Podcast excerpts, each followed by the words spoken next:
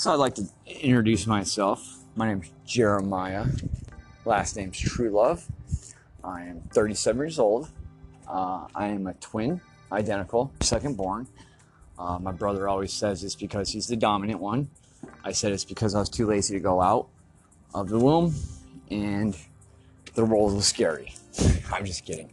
But no, I'm, uh, like I said, uh, a twin. Um, my mother was young when she had us. Uh, I believe she was 17. Um, my father left uh, when I was two because he got in some legal trouble. And that's that for my immediate family. Um, I grew up poor, uh, very loved though. Um, I had the best grandmother, grandmother and grandfather in the world. Uh, they weren't together, but uh, it was a very uh, happy time in my life. At least the holidays were. Um, I remember my grandparents had a very strange relationship in the sense that uh, they kissed on the lips, just a peck. Uh, all of our family functions were together, so I remember being big. Um, I don't know if there's such a thing as having your true love, you know, the one person in the world that's meant for you. But if there is such a thing, my grandparents were that. Uh, unfortunately, financing or finances um, drove them apart. They argued. It's actually the number one reason for divorce, which is sad because I know money can be stressful, but uh, I've done without for quite a while, and you know, money money hasn't bought me happiness when I've got it, had it. It's brought me nothing but misery. Um, so has not having money. Um, anyways, but yeah, I do remember though um, being very scared a lot as a child. Um, my mom probably is a paranoid schizophrenic to a degree, so I remember her like putting chairs in front of doors and stuff. Uh, which, when you're a child and you have to do that, it makes you paranoid. Um, hopefully, hopefully, you know, I can get past that. I don't do it to the degree she does, but uh, I do have some early stage PTSD. Um, I wasn't very close to God as a child. I didn't really go to church on Sundays unless my grandfather took us. Uh, and he didn't always live in Arizona. He bounced back from Arizona and California. Um, so I definitely think that's important. Um, it would have definitely changed my life. But yeah, um, I've been through quite a bit. Um, I've been shot in the neck. Uh, I wrecked a stolen car through a house, going way too fast without my seatbelt on. Uh, I've been in a coma from complete kidney sh- failure uh, for three days.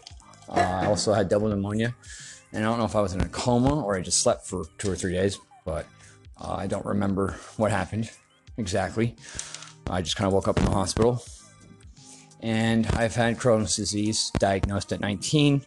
Take that back. They diagnosed me after two years of misdiagnosing me with um, inflammatory bowel syndrome and put me on a high fiber diet, which is the opposite of what you need if you have Crohn's or colitis. Um, they misdiagnosed me for two years and then diagnosed me with colitis, which is isolated to your small intestine and or your bowel. Well, now I've been diagnosed three years ago, I believe, or two or something, with ulcer or Crohn's disease, which comes can give you problems from your throat all the way down to your anus. Um, I've been hospitalized for now a month, roughly, out of the last three and a half months or so. Uh, I've been bedridden um, probably two or three weeks in total because I'm stubborn and I will lay in bed in agony for days before I decide to go to the hospital. Having said all that, um, I've also been blessed to have good friends. Uh, I live with my friend Tim. I'm trying to get on disability right now. Unfortunately, life choices and not taking care of my disease like I should have throughout the years has finally caught up to me. Uh, it's really caught up to me when I hit about 30. So for about the last seven years, I've been in the hospital, you know, four to six times a year for three to five days at a time. So I'm roughly hospitalized 30 days a year, which has obviously hindered me having any type of career opportunities. Uh, if I don't lose the job myself from being an idiot, I will lose the job from for being in the hospital. Uh, I do live in Arizona. We're a right to work state, so they don't really need a re- reason to let you go. They can make up anything. So now I'm trying to get on disability. Uh, I don't have family that would take care of me or take me in because, unfortunately, if you're trying to get a disability, you can't work. So, kind of rocking a hard spot unless you have money saved up, family or friends that'll help you, let you stay there, or you just decide that staying on the streets and sleeping on benches is okay for the next few years. Um, because it roughly takes about three years from my experience to even have a shot. Anyways, which I'm not down with. Uh, physically, it would probably kill me with the heat, and I don't know, sleeping on the streets. I've done it a couple times. It's kind of scary to me. Um, but anyways, uh, I've had a lot of spiritual experiences over the years. Um, I've pushed God away lots of times, and now I'm to the point, and I've been there kind of for a while, but I've been kind of teeter totter around it because living the Christian life is a lot of sacrifice. It also means that uh, me going out and partying every once in a while would have to cease to exist. It would have to stop. And I don't go out and party often, but I shouldn't do it at all. And, uh, anyways, I wasn't ready to give that up. Um, but I've been feeling it lately.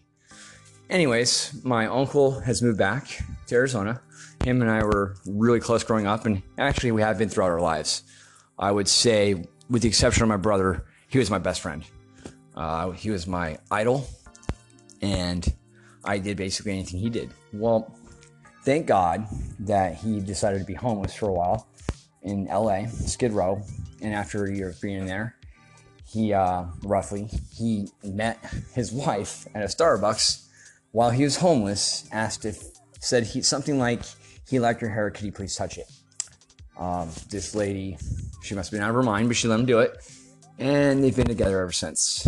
His whole life has turned around, and finally we're at a point where the plan is is instead of going out and doing stupid stuff together.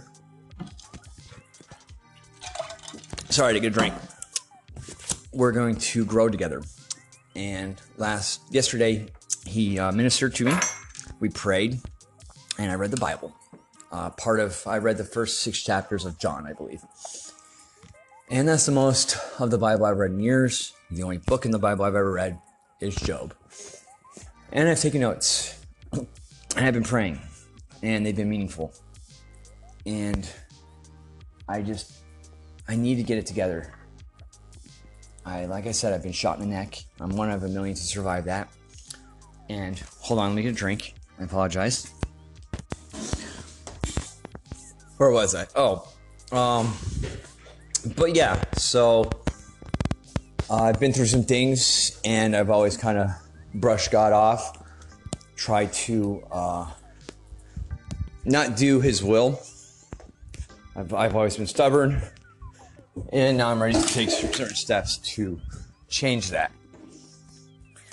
So, uh, like I said, I am staying with my friend Tim. Uh, it's not an ideal situation for either one of us, just because, well, I just have to sleep on the couch, and uh, it's a one bedroom. So, and I have Crohn's disease, so I'm sure sharing the bathroom with me is not always exciting. Um, especially when you have issues going on. But I try to be respectful as much as I can definitely appreciative. And uh, hopefully we can uh, make each other better people, which is the plan. And I think so far we're, we're headed that direction. But yeah, we both, uh, he's very spiritual. He's definitely uh, more of a God fearing man than I am. So um, I can learn a lot, especially since I'm going the route of tr- trying to put God in my life, try to put Him first, and do it all the time. Don't make it just a here and there thing or when I need Him, or when things going bad because you need Him 24 7. And like I said, living the Christian life is definitely uh, one of sacrifice, especially when you know eventually you will be persecuted. We're already heading that direction. Uh, being Christian is not a very popular thing in a lot of places. And according to the Bible, it's just going to get worse. So But the main thing is, is living the Christian life. It's just, it's hard. You got to put your faith into something that's not tangible. And uh, like I said, you got to do things you don't want to do that are take you out of your comfort zone. Selling sin is easy. Being a sinful person is an easy thing to do.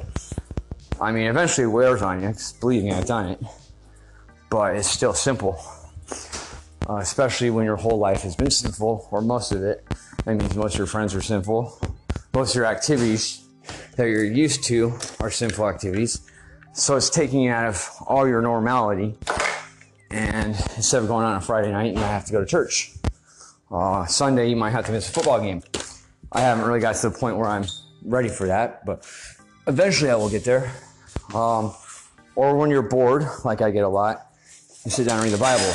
Well, it's not a very exciting book to read. Um, so, anyways, hopefully this will help you a little bit. Like I said, I was just trying to more do an introduction, give you a little background on me, uh, because this will be my station. Um, and obviously, in further episodes, we're going to get into my spiritual experiences, getting shot, uh, seeing demons, uh, seeing angels, and just all kinds of different situations that uh, have made me the person I am today.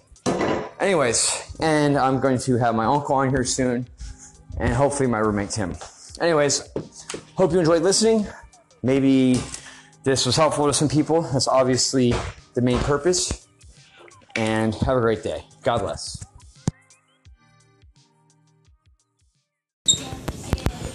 This is Jeremiah Truelove talking again. Uh, I'm going to be doing my podcast tonight. Hope you guys are all real excited. I'm gonna have a couple guests. Um, I will let you know what time it starts. Still trying to get the pieces together, but be ready for tonight. If you don't listen tonight, listen to whenever you can. I guarantee you'll like it.